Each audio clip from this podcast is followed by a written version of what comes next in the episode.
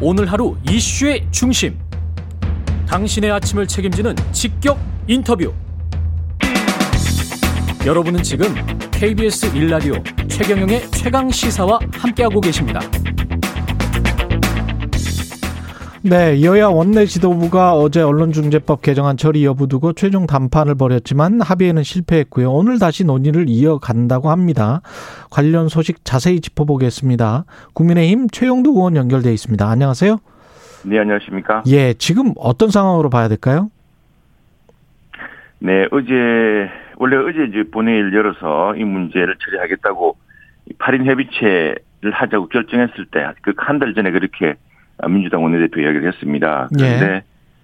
지금 상황은 이렇습니다. 지금 상황은 이제 국내외 우려 대상, 심지어 대통령까지도 걱정하는 이 언론 중재법 개정안, 민주당의 민주당의 개정안에 대해서 그 가장 걱정하는 조항들이 있습니다. 그것이 바로 우리나라에 처음 도입되는 언론에 대한 징벌적 손해배상제, 예. 그리고 기사 일람 차단권 이게 상당히 뭐 여러 국내외 언론 단체에서 다 걱정하고 있고 법조단체도 걱정하고 있습니다. 이 문제에 대해서 이제 민주당이 어, 결단을 내리느냐에 달려 있고요. 그 저희들은 지금 그런 위헌적이고 국제적인 어, 시민규약에 위반되는 국제조약에 위반되는 그런 방식이 아니라 어, 언론중재법에 규정되어 있는 언론중재위원회에서 이루어지고 있는 어, 저 정정보도와 반론보도 또 주반론보도 뭐 주 이런 이런 방식으로 인해서 신속하게 언론 보도로 인한 잘못된 언론 보도로 인한 명예훼손과 피해를 신속하게 복구해주자 이런 방안에 초점을 맞추자 해서 그런 대안들을 어, 좀 주로 논의를 했고요. 예. 그래서 이제 민주당으로서는 정말 국민들을 위해서 음. 어, 잘못된 언론 보도로 인한 피해를 신속하게 복구하는 방안으로 어, 논의를 좀 집중해 달라 집중하자고 우리는 계속 제안해오고 있는데 이제 민주당의 최종 결단이 남지 않았나 싶습니다. 아 그래요. 그러면 국민의힘은 손해배상 액수를 뭐 늘리자든가 뭐 최대한 이 정도는 최소한 이 정도는 하자든가 이런 거에는 합의가 불가능하는 겁니까? 네네 그렇습니다. 그건 사실 우리 당의 의견이라기보다는요. 예. 그 국회 내에서 비교섭 단체들, 음. 국민의당, 정의당 또 어, 시대전환 전환 그 기본소득당을 비롯한 사실은 어, 국회 내에 있는 대부분 정당들이 전부 이 문제는 반대하고 있습니다. 그리고 음. 예, 국제 언론 단체들 또 유엔의 인권이사의 특별보고관이라든가 이 과도한 규제다 이것이 예. 우리나라는 지금 어 기자 기사가 잘못되면 기자가 구속되기도 하고 또 여러 가지 그 징벌 형벌이 실제로 이루어지고 있습니다. 여기에다가 어 미국에서 이제 손해배상 제도라는 게 미국에서 있는 일인데 미국에는 형벌을 주는 제도가 없습니다. 그 민사의 방법 특별히 좀 어, 악의적인 보도에 대해서는 어, 징벌적인 그러니까 몇 배의 그 손해보다 몇 배 더 어, 배상을 높여서 하는 징벌 방식을 해오고 있는데 예. 이런 방식 사실은 그렇게 택하고 있는 나라가 많지 않습니다. 음. 미국 내에서도 언론에 대해서는 그런 어, 징벌적 손해배상을 해서는 안 된다. 예. 근데 우리가 잘 아는 메사추세츠주라든가 뉴햄시주라든가 예. 이런 주에서는 아예 그걸 금지하고 있기도 하고 예. 실제로 캘리포니아주라든가 이런 곳에서는 그 일찍 그 저 정정 보도와 이를 해주면은 아예 그 정신적 피해에 대해서는 그 면책을 해줍니다. 그 음. 소송에서 음. 저 피해 배상을 하지 않아도 되도록 예. 영국도 그런 제도가 있고요. 예. 근데 지금 이제 민주당 일부에서 도입하자고 주기장한 이 안은 사실은 세계에서도 그 유례가 좀 드문 좀 특별한 형태입니다. 그런데 그 이유를 뭐라고 이야기 되냐면은 우리나라에는 워낙 포탈 뉴스 중심으로 네. 잘못된 뉴스가 급속히 퍼지고 또 너무 손해배상액이 적어서 음. 적어서 이게 소송을 해도 소송하는 사람만 피해를 보는 방식이다라고 이야기하는데 일부 그런 현실도 있지만 사실은 어 지난 지지난해 그 언론 소송 사건을 분석해 보면은 예. 실제로 손해배상액이 예. 가장 많이 등장하는 채빈값이라고 합니다. 그것이 이제 500만 원, 600만 원 이게 많지만은 그렇죠. 평균값은 평균값은 한 2천만 원 가까이 되고요. 최고 3억씩 이렇게 나오기도 합니다. 그래서 음. 그런 사건 사건마다 다른 것인데 예. 그 일률적으로 해서 너무 우리 손해배상액이 작기 때문에 어, 세계 유리가 없는 제도를 도입하기 어렵다. 그것 때문에 이제 국제 아, 유엔의 그 인권인사 특별 특별 보고관 표현의 자유에 관한 음. 특별 보고관이 그런 걱정스러운 편지를 한국에 전달했고 그게 청와대 보고도 되고 국회는 그걸 좀 늦게 감추었습니다만 음. 어쨌거나 대통령도 지난번 유엔 총회를 방문한 뒤에 귀국 기로에 그 알겠습니다. 의원님 하나 더 있어서 예예 예. 열람 차단 청구권 관련해서는 지금 어떻게 되고 있어요? 이 열람 차단 청구권도 어쨌든 언론사는 그 보도에 대해서 책임을 지게 돼 있습니다. 우리나라의 구조는. 예. 근데 이걸 신속하게 앞다는 게 중요하다는 것인데 예. 이 열람 차단 청구권은 그 기사에 그러니까 이건 이건 어떻게 보면 정정 보도 반론 보도라는 것은 그래도 기사의 원 형태가 남아 있겠죠. 남아 있는데 음. 이 열람 차단이란 것은 갑자기 그 기사를 공론을 정해서 그냥 지워버리는 겁니다. 네. 예, 그건 문제가 있다고 이제 민주당의 법사위원장 출신인 이상민 의원이라든가 민주당의 예. 의원들 또 심지어 언론 피해 단체인 언론 그 시민연대에서도 네. 이 문제는 당사자의 합의라든가 법원의 판결로 원해서 해서 기사를 삭제할 수는 있지만 아. 언론 중재의 단계에서 이것을 결정해 버리면은 아. 공론호정에서 너무 쉽게 문제의 기사를 어, 대출시키는 당사자의 합의나 예. 재판부의 판결로는 할 수 있는 게 있는 게 아니냐. 예, 원래는 예. 있습니다. 지금도 진행되고 있고요. 그걸 예. 아예 그냥 언론 중재위가 어, 말하자면 심판할 수 있는 사건에 사건으로 하자 이런 이야기인데. 예, 의원님 지금 저 시간이 거의 다 돼서요. 네네. 한 가지만 더. 그래서 협상이 지금 원내대표끼리 뭐 11시 정도에 또 만나잖아요. 그다음에 이제 오후에 본회의를 할지 알, 말지 모르겠는데 네네. 어떻게 생각하세요? 저희들 어제 밤늦게까지 네. 원내대표 원내 지도부가 또 저희 8인 협의체 속했던 우리 의원들이 이 문제를 숙고를 했습니다. 그래서 민주당이 이 징벌적 손해배상과 열람 차단권 문제에 대해서 결단을 내려준다면은 네. 저희들은 그 신속한 정정 보도 예. 그리고 반론 보도를 강화할 수 있는 방안을 예. 마지막 그 수정안에 담았습니다. 이제 오전에 어 양당 원내대표가 국회의장과 음. 만나게 되는데 예. 어 그때 뭐 최종적으로 민주당의 결단을 촉구할 예정입니다. 예, 그럴 경우에는 예. 뭐 예정대로 저이 새로운 수정안으로 이제 진행될 것이고요. 만약 끝내 뭐 이걸 발, 저, 수용할 수 없다고 한다면은 예. 저희들은 예. 국민들과 함께 또 국제 여론이 걱정하고 있는데 예. 이런 문제와 함께 사실은 기본권의 문제거든요. 음. 예. 그래서 기본권의 문제는 국민과 함께 지켜나갈 수, 지켜나갈 수, 지키기 위한 음. 그런 뭐 필리버스터부터 시작해야 될 거라고 생각합니다. 오늘 말씀 감사하고요. 국민의힘 최용두 의원이었습니다. 고맙습니다. 네, 감사합니다. 네. 이어서 이봉수 전 세명대학교 저널리즘 스쿨 석좌 교수 연결돼 있습니다. 안녕하세요. 네, 안녕하세요. 예, 예. 교수님 방금 저 최형두 의원 말씀하시는 것 들으셨죠? 예, 예. 예. 어떻게 생각하십니까? 이 언론중재법 관련해서.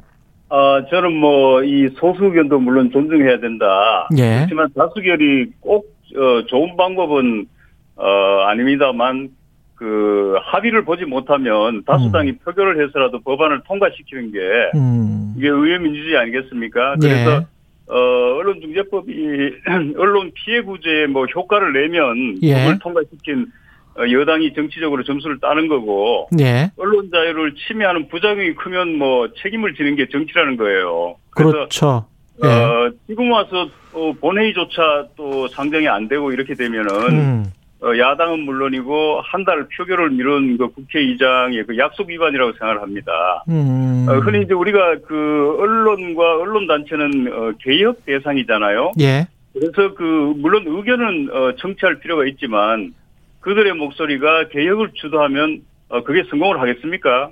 음. 개혁이라는 게 가죽을 벗, 어, 이 바꾸는 건데 예. 스스로 가죽을 벗길 리가 없지 않습니까? 그래서 저는 어, 검찰개혁, 의료개혁 뭐 다 지켜봤지만 스스로 한 게 없고요. 예. 결국 협상하다가 유야무야 됐지 않습니까? 예. 예. 그 민주당 안은 지금 최대 손해배상액이 5배에서 5천만 원 또는 손해액의 3배 이내로 낮췄잖아요. 네, 예. 이 정도면은 법안이 통과돼도 그렇게 언론 자유가 뭐 재갈 재갈을 물리는 그 정도는 아니다 이렇게 지금 판단을 하시는 겁니까? 아 저는 뭐 이 직불적 배상제를 하지만 이번 개정안은 사실 그 미국식 어 그 무한 손해배상 정신 예. 그까지 따르지는 못하더라도 5배로 한도를 정해가지고 과잉 증거를 음. 막, 막는 거잖아요. 네. 그래서 이제 배상액 산정은 법원에 맡기겠다는 뭐 법률 조항에 불과한 건데 아, 사실 이게 음. 야당이 어, 징벌적 배상제는 뭐 완전 삭제를 주장하는 이런 상황이고요. 이게 법이 무력화되는 거고. 예. 어, 사실은 여당의 완화안도 저는 실질적 피해 구제라는 그 입법 취지 후퇴라고 생각을 합니다. 입법 취지 후퇴다. 예. 예. 저도 이제 국회 문체위 가서 뭐 전문가 진술을 할 때도 어, 징벌적 배상 상한선을 10배 정도로 올리고 한선도 두자고 주장했습니다. 이게 뭐 제 개인 주장이 아니라 예. 어, 미국은 아시겠지만 특별법은 없지만 이제 보통법에서 그렇습니다. 예. 예, 손해 본 만큼 이렇게 배상을 다 해주고요. 그게 무한 손배 정신을 살려놓고 또 언론에도 물론 예외를 인정하지 않는 거고요.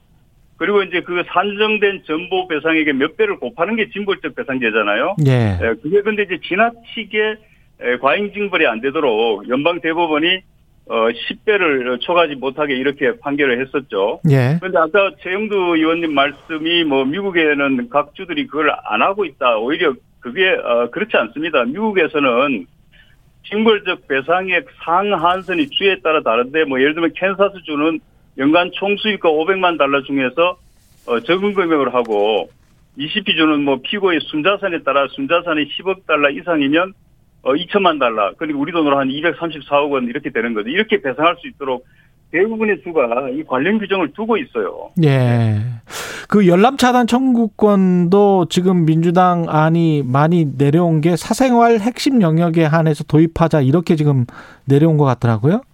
예, 예. 예, 이거는 그, 어떻게 생각하세요? 어, 저는 열람 차단 청구권은 지금 언론중재위가 그 기사 열람과 검색을 차단해서 어, 피해 구제를 한 사례가 지금도 30% 정도에 이릅니다. 예. 그래서 이미 이제 일반화해 있기 때문에 뭐 입법에는 저는 문제가 없을 줄 알았는데 이것도 악법이다 이렇게 어, 주장을 하고 있는 것 같아요. 음. 그래서 이게 어 긴급 구제 절차이기 때문에 그리고 이게 어 그뭐 열람 차단 청구를 면 바로 차단이 되는 게 아니라 언론 중재에서 그 중재를 하게 되고 어, 언론사는 다 거부할 수도 있는 겁니다. 그리고 예. 최종적으로 거부하게 되면 또 이제 뭐 소송으로 갈 수도 있고 이런 상황이거든요. 음. 저도 물론 어, 공적 사안에 관련되거나 혹은 공인의 경우에는 어, 기사 열람이 너무 쉽게 차단이 되면은 이게 건전한 공론장 형성에 이제 방해가 되니까 예. 이걸 뭐 개인의 사생활 등에 한정하도록 한다든가 또 공론장 활성화를 해칠 우려가 있는 사안은 뭐 반론과 정정 보도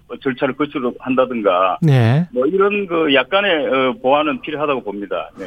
그 개인의 사생활에 한정되다 가령 뭐 기사로 보면 뭐 어떤 제보자가 어떤 무슨 뭐 특정한 스포츠카를 몰고 있다 이 네. 이런 거는 어떻게 봐야 될까요? 그러니까 만약에 그게 팩트 보도라고 할지라도 예.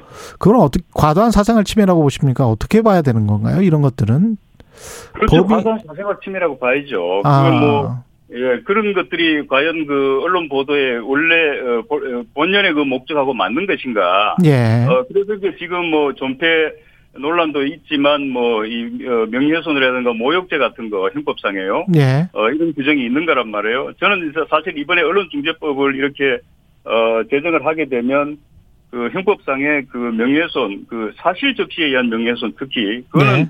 어, 이게 이제 언론 보도란 것이, 어, 예전으로 말하면 이게 역사의 그 초안이 되는 거란 그렇죠. 말이에요. 확보가 예. 되는 거잖아요. 예. 근데 그걸 사실 보도를 어, 못하게 그걸 무슨 사실 적시에 의한 명예훼손까지도 이렇게 어, 처벌한다는 것은 정말 처벌 남용이라고 생각을 합니다. 그건 형법은 삭제를 하고 예. 그렇게 생각을 하시는 거죠, 지금. 예, 교수님. 예. 예. 형법 정한 삭제를 하고 민법으로만 해서 이 소송 제도는 그대 이 징벌적 손배제를 도입하자 이런 의견이신 것 같고요. 전국 언론 노동조합이랄지 한국 기자협회 등 언론 단체들은 반대를 하고 있는데 아무래도 네. 교수님 말씀하신 그런 개혁이라는 게 자기 살을 못 깎는 그런 것 때문일까요? 어떻게 보십니까? 예, 저는 뭐 보수 진보 신문사에 다 다녀봤고, 예. 뭐 언론자의 신봉자예요. 근데 예. 정말 우리나라만큼 가짜 뉴스가 횡행하고 어, 언론의 형포가 심해진 나라가 없지 않습니까? 예. 어, 허위 가정 보도로 뭐 기업이 도산하고 자살자가 속출하고 이런 상황이니까 음. 이게 이제 피해 구제 절차를 좀 강화하자 뭐 그 정도에 불과한 법이거든요. 예. 그래서 늘 보면은 뭐 언론 자유라는 이제 정가의 보도를 이렇게 꺼내는데 이번엔 명분이 좀 약합니다. 그리고 음. 어, 물론 뭐 그런 단체들이 언론 자유 수호에 많은 기여를 했고 민주화에도 기여를 했고 이렇게 했었죠. 근데 지금은 너무 그 이익 단체 성격이 강해진 것 같아요. 예. 더군다나 그 언론 사주들의 이해관계를 대변하는 신문협회 같은 데는 뭐 원래 뭐 목적이 그렇다 치더라도 네. 언론 노조나 기자협회 같은 데서는 이 반대하는 걸 저는 이해할 수가 없습니다. 왜냐하면은 이번에 많은 규정이 또 그게 이제 그런 조항들이 삭제돼 버렸는데 사주로부터 기자들이 뭐 진정한 언론 자유를 누리게 하고 또는 이 기자를 보호하는 조항도 많은데 그런 조항도 있었죠. 예. 이 정말 회원이나 노조원의 뜻을 제대로 반영하고 있는지 의구심이 드는 거예요. 예, 알겠습니다. 여기까지 하겠습니다. 이봉수 전 세명대학교 어, 저널리즘 스쿨 석좌 교수였습니다. 고맙습니다. 네, 감사합니다. 예. KBS 일라디오 최경영의 최강사 1부는 여기까지입니다.